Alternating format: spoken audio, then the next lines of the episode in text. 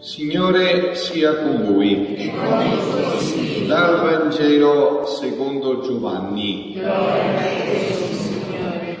In quel tempo Gesù passò all'altra riva del mare di Galilea, cioè di Tiberiade, e lo seguiva una grande folla perché vedeva i segni che compiva sugli infermi. Gesù salì sul monte e là si pose a sedere con i suoi discepoli. Era vicino alla Pasqua, alla festa dei Giudei.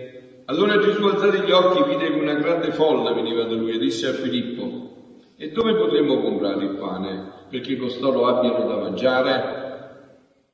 Diceva così per metterlo alla prova. Egli infatti sapeva bene quello che stava per compiere. Gli rispose Filippo, 200 denari di pane non sono sufficienti neppure perché ognuno possa riceverne un pezzo. Gli disse allora uno dei suoi discepoli, Andrea, fratello di Simon Pietro, c'è qui un ragazzo che ha cinque pani d'orzo e due pesci. Ma che cos'è questo per tanta gente? Rispose Gesù, fateli sedere. C'era molta erba in quel luogo. Si misero dunque a sedere ed erano circa cinquemila uomini. Allora Gesù prese i pani e dopo aver reso grazie li diede a quelli che erano seduti, allo stesso fece dei pesci, quanti ne volevano. E quando furono saziati disse ai suoi discepoli, raccogliete i pezzi avanzati perché nulla vada perduto. Li raccolsero e riempirono dodici canestri con i pezzi dei cinque pani d'orzo avanzati a coloro che avevano mangiato. Allora la gente, visto il segno che gli aveva compiuto, diceva questo è davvero il profeta, colui che viene nel mondo. Ma Gesù, sapendo che venivano a prenderlo per farlo re, si ritirò di nuovo sul monte, lui da solo. Parola del Signore.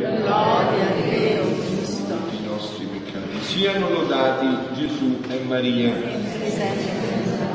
Prima di introdurci il brano solido degli scritti di Luisa, alcuni eh, suggerimenti che ci sono, in, ci sono di insegnamento importantissimo nella nostra vita spirituale e che dovremmo farne tesoro che ci viene proprio da questa parola meravigliosa. No? La prima, il primo insegnamento da questi atti degli Apostoli. Per riuscire nella vita, e sicuramente in maniera infallibile, noi dobbiamo fare una prima operazione solo e poi viene tutto da sé. A accertarci che quello che facciamo è volontà di Dio. Poi non c'è né diavoli né uomini diavoli che possono fermare questo.